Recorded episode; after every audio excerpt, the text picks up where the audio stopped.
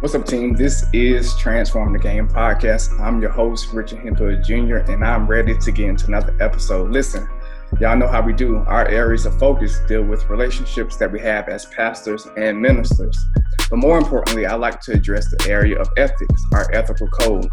I believe that if we develop the right code in life, how we manage those relationships will improve. Today, I'm excited because I have a brother and a friend who will help us today address how we manage or how we approach our relationships with the community. He is none other than Pastor Byron Cogdell out of Daytona Beach, Florida. How you doing, brother? I'm doing good, man. How are you? I'm, I'm doing pretty good, bro. Let me tell you, bro, it is such um, an honor, and, and I, I, don't say this lightly, but it is such an honor, bro, to to have you as a guest. I've watched you for a while now. Um, you know your transformation, um, your growth, um, I've known you for a long time from a distance, so I'm excited to get into this interview, bro. But tell the people, bro, a little bit about yourself, man, where you're from, anything that you want to share as far as your family and your church. Yeah, yeah. So, yeah, again, my name is Byron.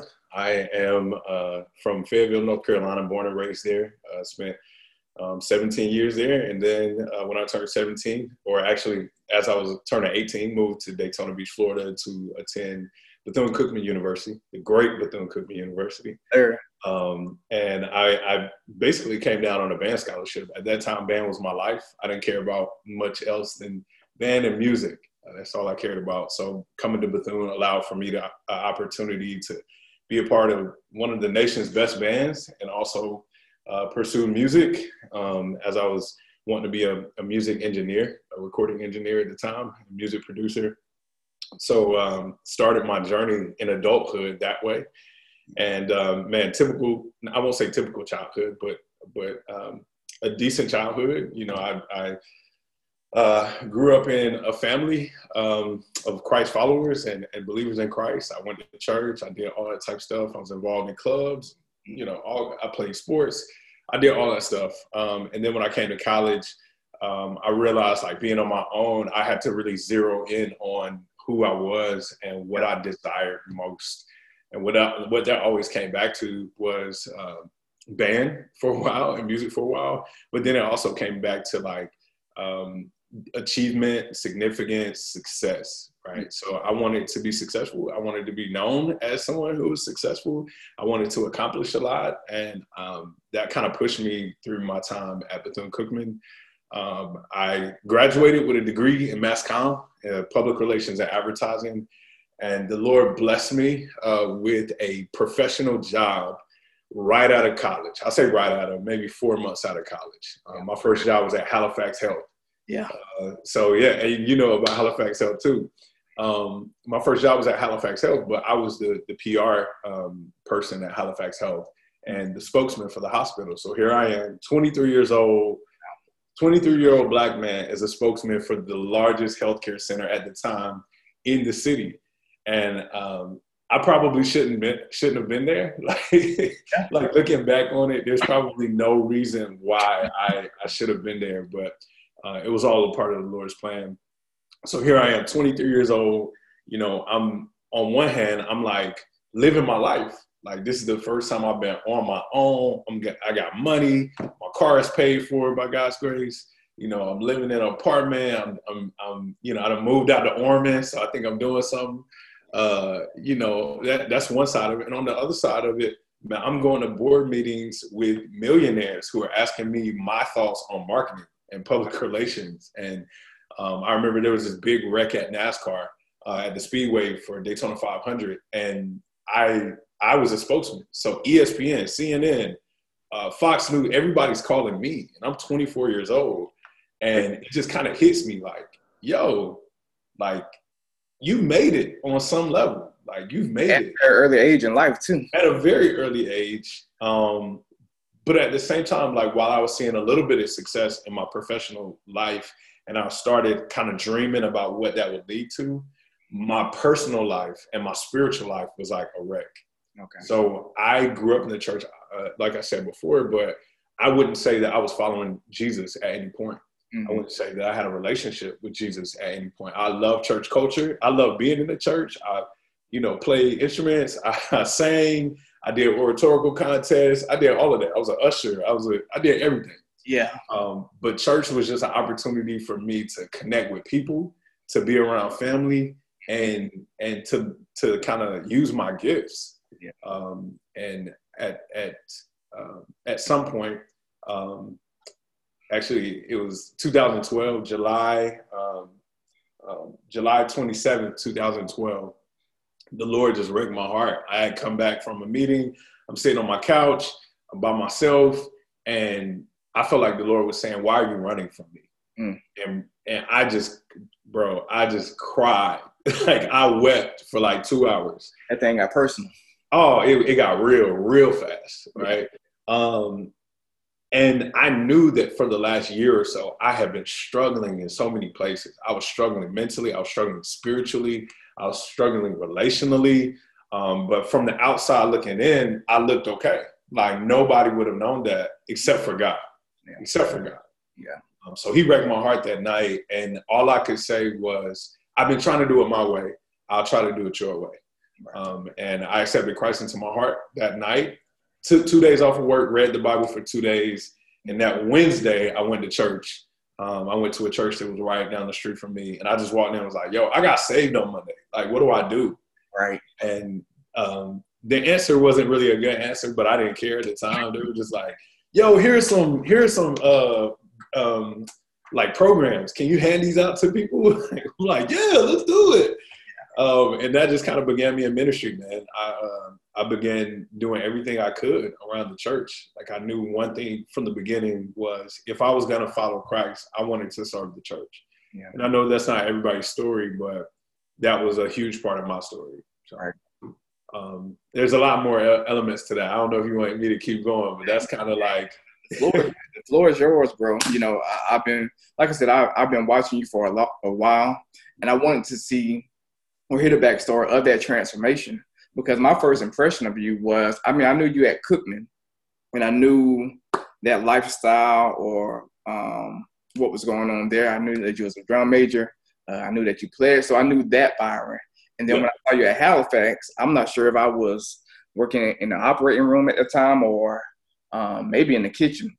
But either way, I see this young black man walking through the hallways. I said, "That's that's Byron. He's walking. and He works here. I don't know what he does. I, you know, I don't know how much he makes, but he's someone to me who is someone who has integrity. Um, just from looking from the outside, he, he seems like a, a good representation um, of not just black men, but just men in general. You're young, um, you're successful. You know, you're someone who who can lead others. And I became drawn to you. I said, this is someone who I really need to to pay attention to. You know, so I kind of started zooming in on your life and the trajectory of, of your life because working at Halifax, like you said, it is really at the time it was the biggest hospital. It was all that we knew in Daytona Beach. Yeah. Um, so so I saw that success for you, and then this transformation where, where you not popped up, but I knew that God had called you to to leadership uh, or to planning the church. So so let's get into it. You you planted this church in Daytona Beach, Florida, or mid. Or you're very specific with, with Midtown, right? Yeah, yeah, yeah. So so answer me this: What led you to to planting a church, um, and why Midtown? Why Midtown Daytona? Yeah, yeah. So, uh, man, that's a funny story as well. So, um, to kind of progress from where we were uh, earlier, I just, man, I love the church. I wanted to serve the church in whatever way possible. I did not want to be in church leadership, though. Mhm. Like, I mean, I grew again. I grew up in the church, and I I have respect for pastors, but that's not what I wanted to do. Like, I could. That guy did not look like me. He didn't look like the people I hung out with. He didn't look like he didn't talk the way I talk. None of that type stuff. And and on top of that, my grandfather was a pastor uh, for 63 years, and he pastored the same church for 58 years. Mhm. And I love my grandfather. Um, and I felt like I didn't want to step into something and not do it as well as I saw him do it. You know what I'm saying? So I just never wanted to be a pastor. Um, when it came down to it, I just said, "Yo, I want people to know what's in here, um, and specifically men. Like I wanted to disciple men and share the gospel. Like I, I used to tell my wife, like I just want to grow my beard out and, and preach the gospel. Like, Yeah. That's it Two you things. know and then over time the lord in his sovereignty he starts throwing you in places where you get to live out what he's calling you to. Yeah. Right. So I began to be in rooms where people were like, yo, Byron, can you lead this study? I'm like, sure. Or yo, Byron, can you can you lead this group tonight? Mm-hmm. Okay, yo, Byron, can you speak at this? Can you do that? And the Lord started using that to kind of stir my heart up about uh, pastoral ministry.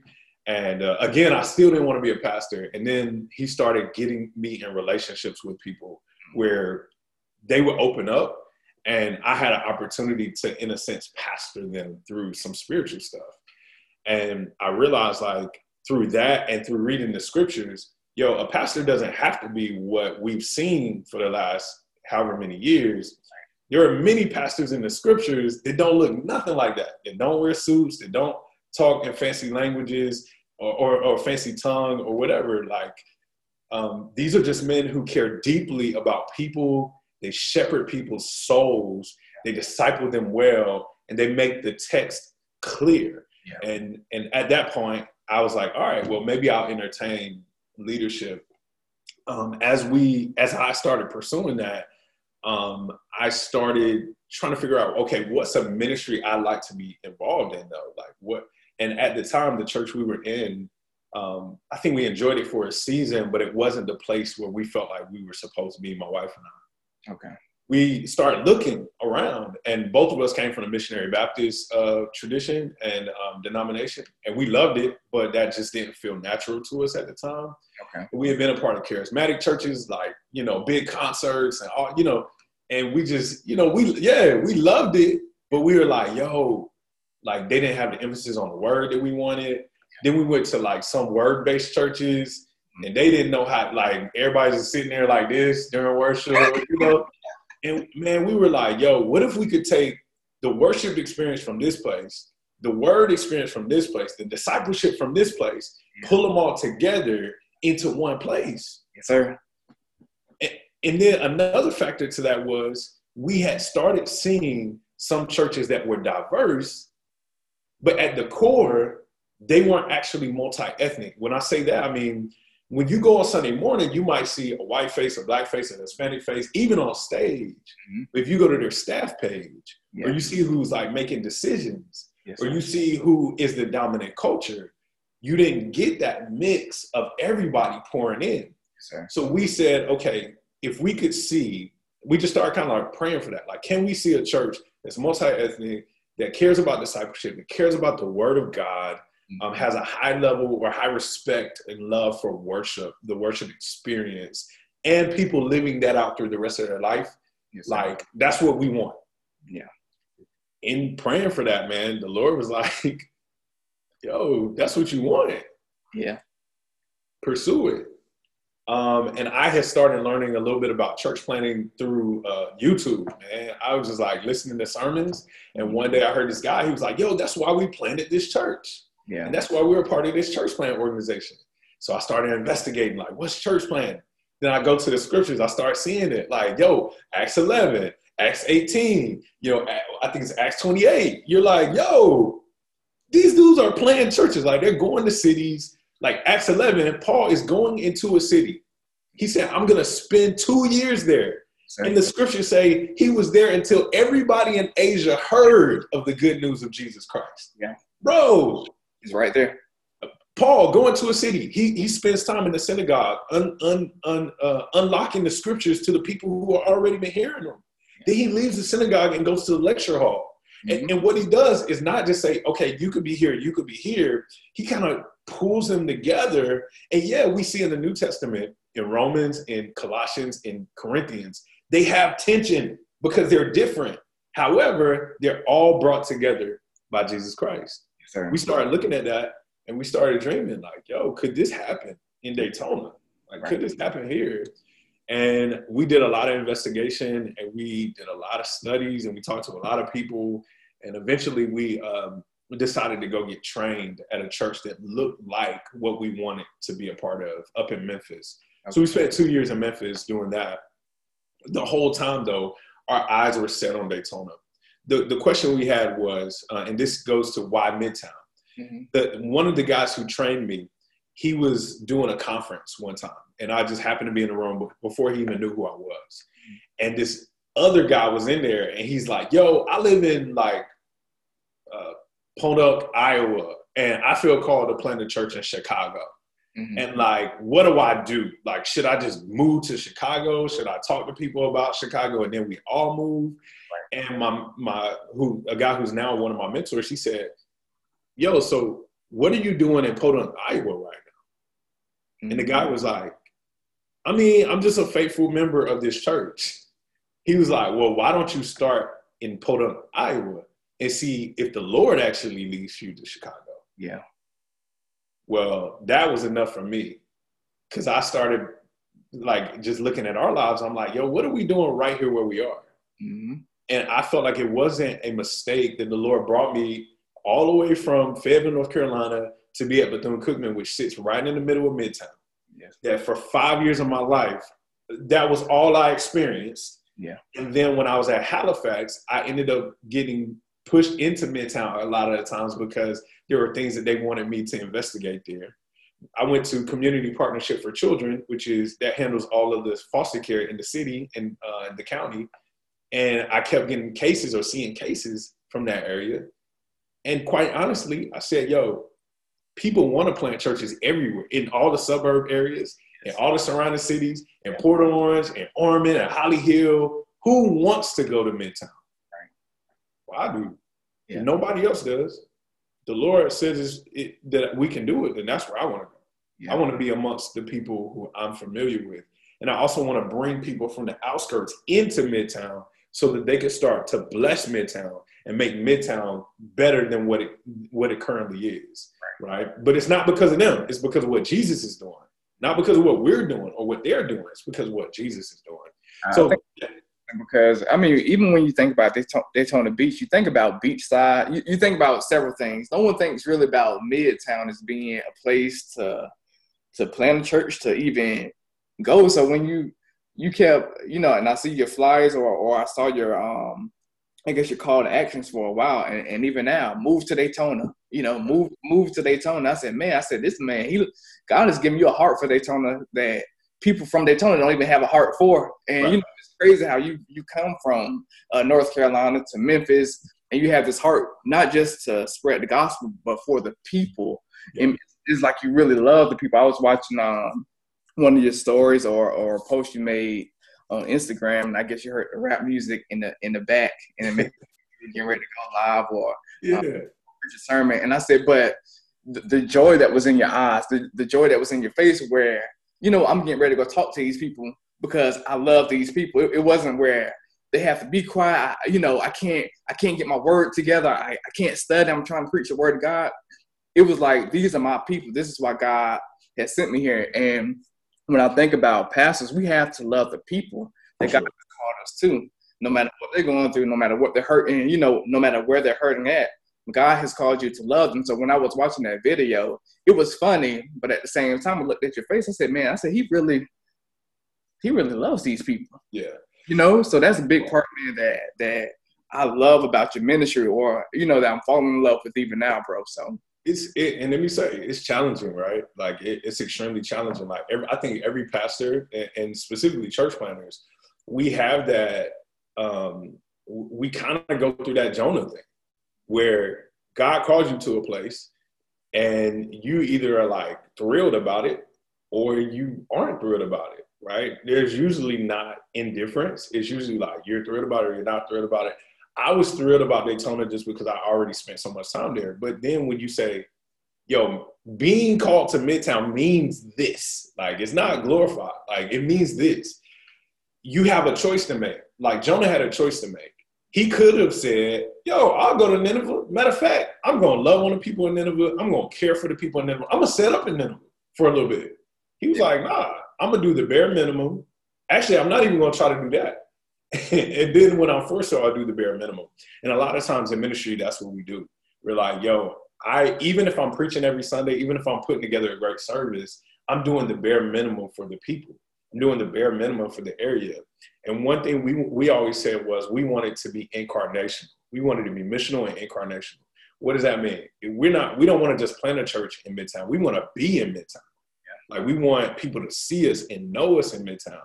Like it, we're very much still working on it. Like it's not easy, you know, because when you do ministry in the urban context, it's about trust. People people gotta know who you are. You such and such son. You such and such grandson. You you the pastor at such and such church. And and it takes people a while to get used to that. But you have to put yourself in the position to where people get to see you. So when we start thought about getting an office space, you know, we were presented with opportunity to get an office space downtown in this fancy, like nice, redone office space. And yo, we chose a little small parcel in the hood. Like I'm talking about, it's us, the clean, the dry cleaners in front of us, the laundromat right beside us, a tattoo shop, and two pawn shops, and a corner store, and Amscot on the other side of that. Like it's not fancy, but you're we feel like if we're gonna be in the neighborhood, we need to be in the neighborhood. Like yeah. we need to to to be able to shine light. Um, and I'm not saying we're doing that perfectly. There's a lot we got to work on. But I just feel like you can reach people better if they know you're there and if they trust you. Mm-hmm. That's that's my one regret. I, I was a student um, pastor or, or leader in North Carolina at my time there, and the church was in Shelby, North Carolina, Mount Calvary Baptist Church, man. And I and I love that church. I love the people. Still talk to to many people there, but the church was in Shelby, North Carolina. I lived in Charlotte, North mm-hmm. Carolina, an hour and some change away from the people. And that's my one regret when I think about it is that I wanted to be amongst people so bad to, to make football games and basketball games and plays. But when you stay an hour and some change away and you have a family, it is very hard to to make those type of sacrifices. So if I could do that again, I would say, you know what, it's not just been, it's not just about teaching Bible studies or, or sermons. You want to be amongst the people. You know, you want to build relationships amongst the people because then it helps your studies. It helps you to know what you want to, what what you need to teach on. You can you can be teaching on something completely different, and no one in that community is going. it's completely different from Shelby, North Carolina. my, my, my, first time there, uh, my apartment was um, was by the mall. And I said, okay, I'm by the mall. And I told my wife, oh, I'm good. I'm by the mall. And then the mall, the, the main store in the mall is like a Marshall's. But I'm thinking, wow, this is as big as, as Shelby, North Carolina gets. But but my point is this is that when you're preaching or when you're ministering or when you are discipling people, it is so important to know what they're going through, where they're hurting at, you know, the needs of the people. And that was the disconnect um, that I, I, reflect back on in my time in ministry in North Carolina. So, well, let me, let me if, if, if, I can, let me speak to that a little bit. Um, and again, I want to I want to stress this. Like, I'm young. I'm young in ministry. I'm young in all of these things. So, I, of course, we we haven't perfected anything, right? But we're still practitioners in everything. But there, I think there are some things that can help with that. So, like, we just moved. So we lived in Midtown, and bro, it was tough it was tough. Like they're not houses built for families our size. Like most of the houses that we could rent were three ones. You know, I don't three ones, eight hundred square feet, nine hundred square feet. That's tough. It's hard to have people over when your house is like eight hundred square feet, right? You know, I mean, you can still do it, but I mean, there were shootings right across the street. When I tell you, like four hundred yards away, there's shootings and people selling drugs so we kind of incarnated, but at the same time, our family needed the freedom to kind of be away, um, in a sense. Um, and when we moved, I felt that that struggle. Like I felt that like, man, it was hard for me. Like it still is hard for me. But what I try to tell our people is there are a lot of different ways you can be missional and incarnational without living here, right? So like go to the same stores. Mm-hmm. Like whenever you go get gas, get gas in that area. You know what I'm saying? Like always gas up in the area that you're serving in ministry. When you want to go get something to eat, get something to eat where they get something to eat at. Like I tell our people, um, well, I have told our people a few times because some of our people live far out. I say like before you leave Midtown, stop somewhere. Like go eat at that place or stop somewhere or drive around, you know, because that even if you're not living in the area where you do ministry, you could still do life in the area that you do ministry. Right. So like I'm I'm trying to like hit the corner store. Like I'm I'm trying to be purposeful. I don't even drink or eat half of the stuff that's in there. But I'm like, yo, if that's where people are, I need to like show up. I need them to see my face. Like I love to iron, bro. Like ironing is great for me. Like that's like a spiritual thing for me. Yeah. But I need to start putting some of my clothes in the dry cleaner because there are people there and I get to interact with them every day if I put my clothes in a dry cleaner there. And I just gotta be real. I learned some of that in Memphis. Like um, the, one of the guys who discipled me, man, um, Memphis is right next to, to Mississippi. So a lot of people live in Mississippi.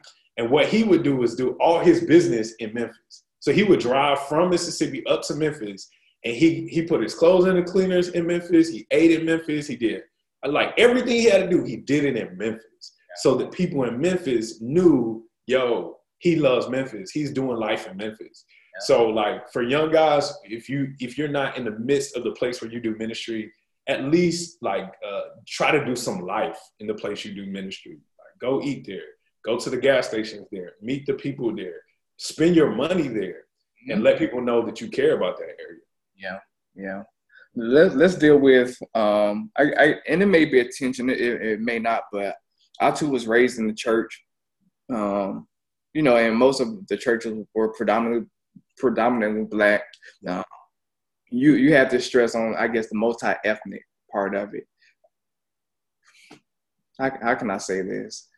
Did you did you catch any slack with it? Did you catch any resistance with wanting to to go that route via social media? Why do you want to build that type of church when you know you can easily be maybe you can be grandfathered into a Baptist church or you can apply or that type of thing. What what led you to answer that first? Um, yeah. did, did you catch any resistance with with your heart for for that type of church? Yeah, I don't. We didn't catch any, or we haven't caught any um, like initial resistance. I think it's uh, I'm trying to think of an analogy. Like um, it, it's like uh, like everybody thinks certain things are good ideas, but not everybody wants to do the work to have those certain things. Right. So I think that's kind of how a lot of people have approached the idea of a multi-ethnic church, um, and then maybe people have just resisted in um, sharing their opinion on it. But for the most part, no one was like, oh, why would you want to do that? It was more so like, oh man, that sounds like a great idea. Tell me how, tell me how it works. You know what I'm saying? Like, I don't, I'm not gonna come. I don't want to be a part of it. I'm not even gonna send people to it. Yeah. But it sounds great. It sounds like a great idea, right? Um, and I think um, Daytona wasn't quite ready for that idea in that type of way, and specifically Midtown right? So that that has created a challenge. Mm-hmm. Um, and and more than um, having opposition on the white side, we've seen the struggle of just getting it to make sense to my black brothers and sisters. You know, because man, I grew up in the black church. I love the black church. Like, I mean, I was we were talking the other night. I was like, yo, I think I might, I think I might go to the black church, go back to the black church. Mm-hmm. Uh, but um, one thing about man the black church historically is man it's been a safe haven for us. Yeah. It's been an opportunity for us to be with our people not have to like change our language our you know the way we talk what how we feel politically. Um it's been a place for us to wail and mourn together you know. Um so for a lot of black people a multi-ethnic church where you kind of rob yourself of some of those things does not make sense. Yeah you know, um, quite simply, that a lot of black people feel like they just can't be themselves fully in a multi-ethnic church. So I am aware that a multi-ethnic church is not for everybody. Like I don't, I don't say like this is the solution to the world's problems. You know, some people think that. Some people are like, "Yo, the only way we're gonna get past race issues is a multi-ethnic church." No, it's not. Like read Corinthians. Like they were like having issues centered around ethnicity and they were all in the same church. So I don't believe I don't believe that the multi-ethnic church is the answer for all of the issues that we see in the world, but I think it's right for right people, for the right people. Yeah. So um, for my wife and I, we were like kind of in those spaces in our work week before we moved into ministry. And I think both of us kind of had this interest or maybe curiosity of what it could be like to share life with people who did not look like us. Um, and and three, well, we're only a year post launch. We've been kind of doing the work for about three years. It's difficult, man. It's like one of the most difficult things we've ever done. But we feel like it it glorifies God. I mean, I can't get past Revelation seven and nine where it says people of all tribes, tongues, and nations will be together at the foot of the cross. You know, and all of us will be saying, "Holy, holy, holy!" Right? Um, why not get a bit of that now? Yeah. You know, and why not use that to leverage some of the things uh, that we want to see happen in our cities, in our nation, in the world? Um, every relationship won't be changed by the multi-ethnic church, but some of them will. There are older white people in our church who have never worshiped with black people before, and now they're doing it. There are older white people who have thought things about black people for years, and now they finally get to talk to them about it. There are younger black people who have, you know, their own set of maybe prejudices or thoughts, and now they kind of got to wrestle with those because they're in relationship with people who don't look like them. And then let's talk about a, there's a material aspect to it too. Like you have a financial help in a sense when you have people from different demographics, different um, different um, economic backgrounds all pouring into the same church. We can now do missions in a, a, a different way. We can care for the, the family down the block in a different way. We can support each other financially in a different way because we're pulling people from different places. Yes, and, and the last thing I'll say is my biggest hope is that Christ is glorified and, and Daytona is, is um, is maximized in its potential because of what the multi-ethnic church is doing in that particular area. Sir. Because uh, just as you said, like I am a, I'm an evangelist for Jesus first, but I'm an evangelist for Daytona as well. Okay. You know, and I want I want Daytona to be made better by those people who love Jesus. I, I tell you, I um I did my first degree in Jacksonville, and I was under um HB Charles at Shiloh. Yeah. Um, it was at a time where they bought a pro or they took over a church in Orange Park. Orange Park, yeah. And I was interning at the Orange Park campus, but they were merging these two churches. So I saw this like tension amongst black people on one side, white people on the other side. I'm thinking, wow, this is crazy that we're in the same building, you know, and we're just as segregated as, you know, I'm thinking this is every Sunday, black people on this side, white people on this side, and then you know some people left um, from the black congregation and from the white congregation because some could not see worshiping together. And I said, man, this is, and, and I, I thank God for allowing me to see that um, during that time. So when I saw that that's what you were doing, and I'm looking at how Shiloh, a well-established church who has salaries and who has staff, I said, man, you were struggling with it on, on this level. So let me send some prayers towards Byron because I know that you're struggling with it. I know that there's some struggles and some tensions yeah. in Midtown Daytona. So it is it is definitely uh, applauded, man. Your your work and your, your efforts towards that. Give me one one frustration because a lot of times in ministry, or especially on social media, a lot of things being celebrated. You know, um, we fed 500 families with book bags and you know we had 50 100 people came and gave their life to christ and it's such a celebrated type of atmosphere. Um, but I, I, want to encourage some young aspiring pastors who may be thinking about well maybe church planting is for me. What, what would be one piece of advice that you would give yourself or that you would give that young man who who is like you came to a church and said ah this is not really for me you know? Yeah. they yeah experience the charismatic churches, and uh, it's not really for me. What would you tell that person who's thinking maybe church planting, maybe that's a route that I should take?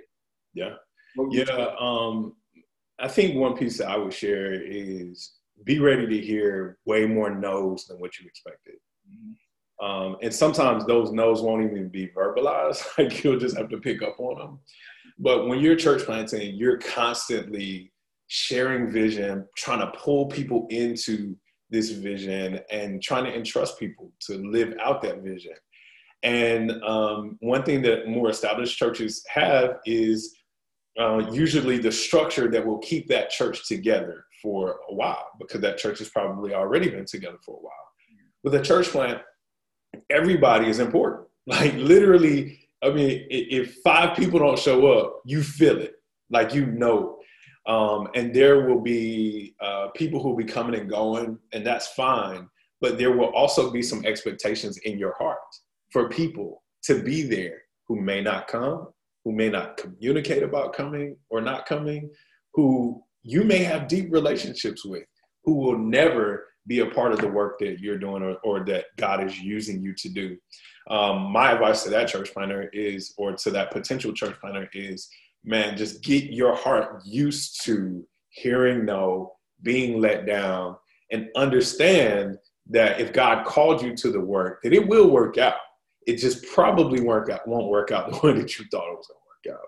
Um, for us, like that, that was a huge part of our experience. Was um, to be quite honest, I think we were a bit naive. I thought, you know, I think we were like, yo, we're gonna come back to the city. We're gonna bring this new type of church. It's gonna be different.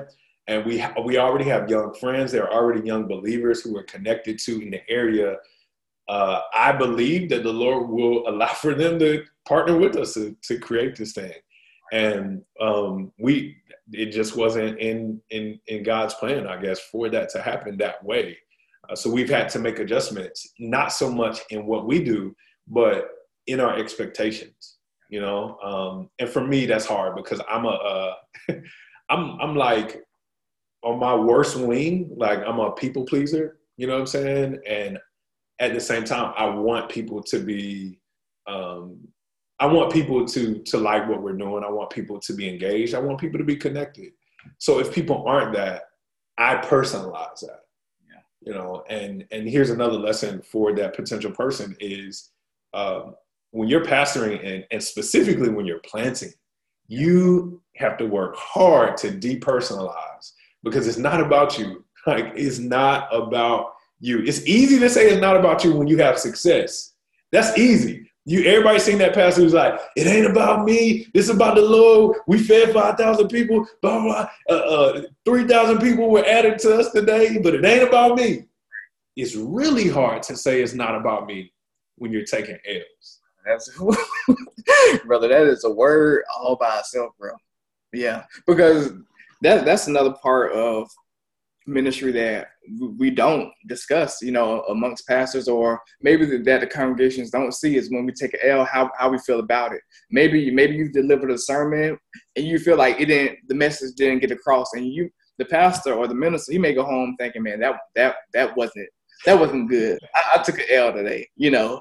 Um, I talk to my wife on the way home sometimes, and she always told me, she said, "Look, if you didn't do well, I'm not I'm not gonna bring it up. I'm just, you know, I'm, I'm just gonna ask you what you want to eat, and you know we'll kind of move on from it. But the internalization that a lot of pastors go through once we get home, anytime I've had to deliver a message, I'm still thinking about the message on, on the way home. I'm still thinking about what what other way I could have communicated that a little bit more clear um, from that angle. So so you uh, so yeah. And I have a hard time like you. I mean, and this is not a pun or this is not a punch at any other pastor, but I have a hard time like spiritualizing stuff from, you know, to make it spin.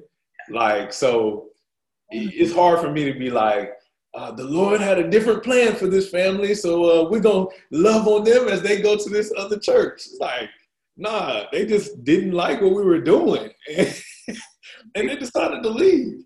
Like, I have a hard time doing that spiritual twist on it so it's hard. Not only is it hard for me to wrestle with, it's hard for me to communicate sometimes. Yeah. Um, and and I think one way that the Lord, uh, one way that I, I think the Lord is molding me in my ministry is, I want to try to be as authentic as possible. Right. Like I want to the, the same way I am on Monday, I want to be that way on Sunday. Right. So again, taking those L's is hard while you're standing in front of people because you know, you unless you want to do that spiritual twist, you got to admit that yo, sometimes these things don't work out. And and the thing is, the scriptures show us that, right? Like Paul is not like, yo, Barnabas was called to a different thing. Paul was like, nah, we yo, we had to split because we didn't agree. Like, well, at least you know, Luke wrote that about Paul. You know what I'm saying? Like, the Bible shows this very real life uh, interactions with relationships and and how things work and the sovereignty of God. We didn't we didn't twist Judas like going and, and, and delivering the Savior. Like we didn't make that a good thing. John John has some very harsh things to say about Judas. He's like, yo, he's a he's a backstabber he betrayed us and all those things, right? Like I think that long term blesses people more than it than it hurts people, right? Um, and and I do want to say like pastors, we have to we have to not be too vulnerable, but we we also have to be authentic. We have to be fully authentic. There's a, a pastor in, in Atlanta. His name is Dhati Lewis. He says authenticity is the number one evangelistic tool of our day. Authenticity. So man, work to be authentic. Yeah, yeah, yeah. And and back to your messages, even when you preach, sometimes I tune in and I say, "Does a Byron?" It doesn't seem like there's a a big shift from. I believe that if I met you in one of the markets, it would be the same person who I hear preaching about or speaking on Sunday morning when you, when your church goes live um, from that thing. I want to address this because you probably know, like most, like some people know, as far as the decline of church attendance. Um, and maybe it it will always be like that. But for those who are tired of the traditional church, yeah, and they look at your church and say, "This is something this is something different. What what could they expect from Identity Church, from a from a church plant? What would be different um, for those who want to kind of see something different in, in church? Yeah, I, I, think the biggest thing is that we look at Sunday morning as the huddle. So, um, you know, I, I think it's very appropriate. Dugout, man, like you got that circle up, you got that huddle, but we all have to go play our positions on our own. Mm-hmm that doesn't mean we're sitting down. That means we're in the game and we have to work. And what I mean by that is like we we love the Sunday morning worship experience, but what we want to do is push a lot of the excitement into our week. How are you living out your faith throughout your week? Right. Um, and how can we talk about that? How can we grow from that? How can we um, see that um, exemplify in the greatest way? Um, our Sunday morning worship experience though is different. It's really it's really different. So we meet in a school. Um, so that that's one barrier. you know, people are used to walking into a church building. We've had people walk in and they don't know what to do. Right. Um, we meet in a school. We sit on like um, cafeteria tables that are made into benches. Um, I don't usually wear a suit. You know, I am usually dressed pretty much like how I'm dressed today. Um, my sermons are are are uh, you know they're textual. Not to say other people's aren't, but my sermons are textual, um, and I try to incorporate a lot of application in those things. Um, there are just a lot of things that are different about us, and I think for the average churchgoer, it can be a bit of a shock. It can be a bit of a shock, but we think that um, for some people that's work that that's needed especially for people who are, are heavily churched in um, their youth. Sometimes they need something a little bit different. They need a different experience for that particular portion in their life. I've seen people who are churched as young people and then they go to like a non-traditional church and then they end up back in a traditional church. And I don't think there's anything wrong with that. I also see some people who, man, they grew up in such and such missionary Baptist and they died such and such missionary Baptist and that's it you know, and I don't think there's anything wrong with that either. I just think we have to provide spaces for people to feel comfortable and uncomfortable, um, but safe and uh, able to grow and all of that. So, yeah. um, now what's funny about your question is we are actually starting to question ourselves about a lot of that, right? So, um, I think there are some churches that can be too non-traditional, mm-hmm. Um, and especially if you're looking to uh, have black people be a part of it. You know, like let's just be honest. Like most of us, if we went to church when we were young, it was traditional. Like it was extremely traditional. So there are elements of that that you don't even know you miss until you're not in it. You know, until you're up there and you don't do doxology, or you're not doing the right hand of fellowship, or you know, like you're not singing this particular song when when offering goes around. You don't realize you even miss it until you're away from it. So we're in this weird space where if we're going to serve Midtown and we want people to be a part of our church from Midtown, then we got to start bringing some of those elements back. Now, I still am probably not going to wear a suit on Sunday, right. but but there are certain elements we're questioning right now about bringing back into that that gathering so that people can um, get at least a bit of the structured traditional church. You know, one thing that's happened in the last 20, 30 years is we've kind of demonized tradition. And man, there is nothing wrong with tradition. like the church would not exist if there if we didn't uh, hold on to tradition and especially to the young black christians out there like i know that we don't want to do church as usual or we don't god we can't fit god into a box all those buzzword things but i think you would be surprised at how much that tradition did something for your spiritual formation. Like when you when you sing doxology it's it's giving you a theological foundation for where you stand. There are some people who go ahead i'm sorry. I'm saying when we hear the doxology, it's like this is home. It, it, no matter what church I walk into, if I hear that doxology, it connects me right back to home, and now I feel more part of what's going. I feel included. You exactly traditions, and I think that we want our our traditions to be respected. So if your church has some of that, it doesn't have to have all of it, but exactly. a little bit. Oh man, this is this is a good blend. So yeah. Yeah, so so so we're looking to mix that, man. We're looking to blend that in and mix it up, and um, and and we're doing it for the sake of reaching people. Like it's not for the sake of like being cool or trendy or none of that. Like what we want to do is reach people. Like that's it. Like Sunday morning is just a gateway into your life. Mm-hmm. Like it's just an opportunity to meet you so that we can live life with you. You know, like I want to see you on Sunday, and I'm gonna hit you up on Tuesday and ask you, can we go get a meal on Thursday? Like it's not about it's not about the Sunday morning worship experience. We see that in the text. Like, man, they they went to the synagogue on Saturday. They also met in each other's homes on Sunday. They worship uh, God together on Sunday, but but they also live life with each other throughout the week. So um, we shouldn't downgrade Sunday, but we also shouldn't like make Sunday the Super Bowl because it's not. I, I went to um, New Jersey to listen to, to a seminary experience with Dr. Dharius Daniels, and, and I, I love his approach to um, what you're talking about. I guess as far as the huddle, mm-hmm. he made an interesting point. He was saying that if we only trained you to sing in the choir or to usher, then we're doing a disservice to you. That we should train you in the church to go out and serve, to go out and be good, uh, to be useful to the world in, in a sense. And I said, man, I said, I, I never thought about that. That um, a lot of churches, we want you to join the choir and the usher and, and small groups, yeah. but don't equip you with anything or disciple you enough to where you can walk into the world and still be confident in your faith. You know, yeah. if, I ask you questions questions about anything, that you have a strong foundation um, in terms of what you believe, you know, why you believe it, and and not be offended with another person's belief. What what seminary did teach me is it was it was the first time, or or I guess over the last seven years, I got to hear the thoughts of other people who are who are also made in the image of God, who have different thoughts, and and I came to appreciate that there's something.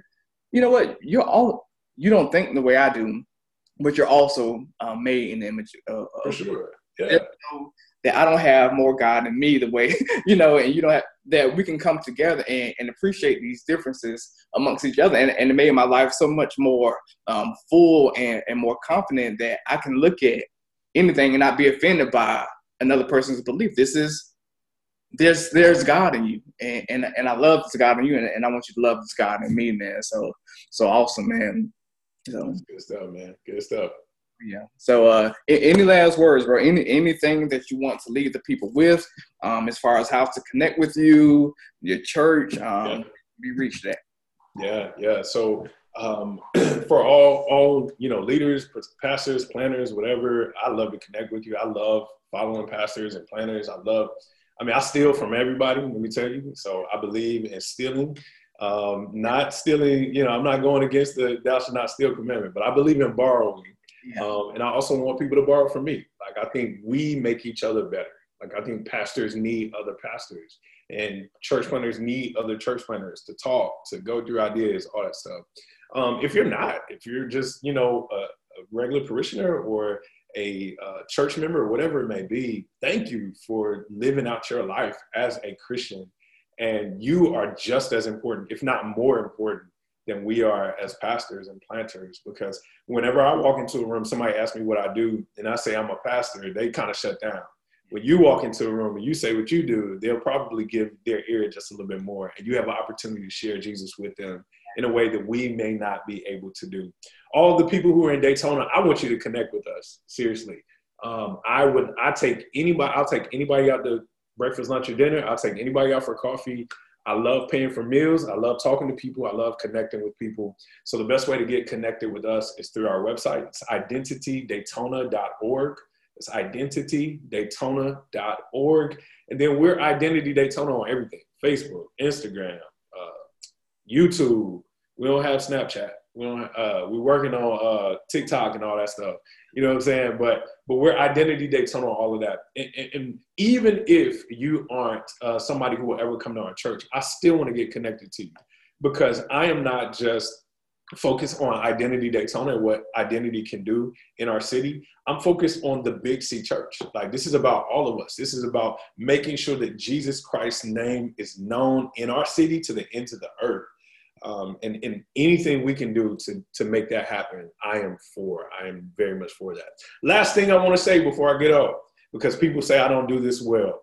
Um, we are looking for people who want to be a part of this. Like we are looking for people who you may have feel called to like something new. You may feel like, hey, I have been living in this this kind of like um, church culture and I don't feel like I've been really uh, doing the work of an evangelist or a missionary or living my faith out well. Maybe I want to connect with some people who don't look like me. Man, come talk to us. I love to see if identity is a good place for you. Um, and then maybe you're a pastor, a minister, a you know somebody who's investigating a call to pastoral ministry and we have pastoral residence positions that we we are opening up. We have a lot of different ministry opportunities that we're willing to open up. And I'd love to just spend some time and talk to you. We want to make sure that in 100 years, Identity Daytona is still in Daytona, right? Not for us, but for the glory of Jesus Christ. Man, that is awesome, brother. You you are a, a you are just as solid of a brother, man, and humble at the same time as as, as I expect you to be. Um, man, so I appreciate you, bro. It is an honor. Thank you for your time. Listen, team, that's our time. This is Transform the Game podcast. I'm your host, Richard Hemphill Jr. I want to thank our um, guest for today, Pastor uh, Byron Cogdell, brother. Appreciate you, man. That's the buzzer. Game over.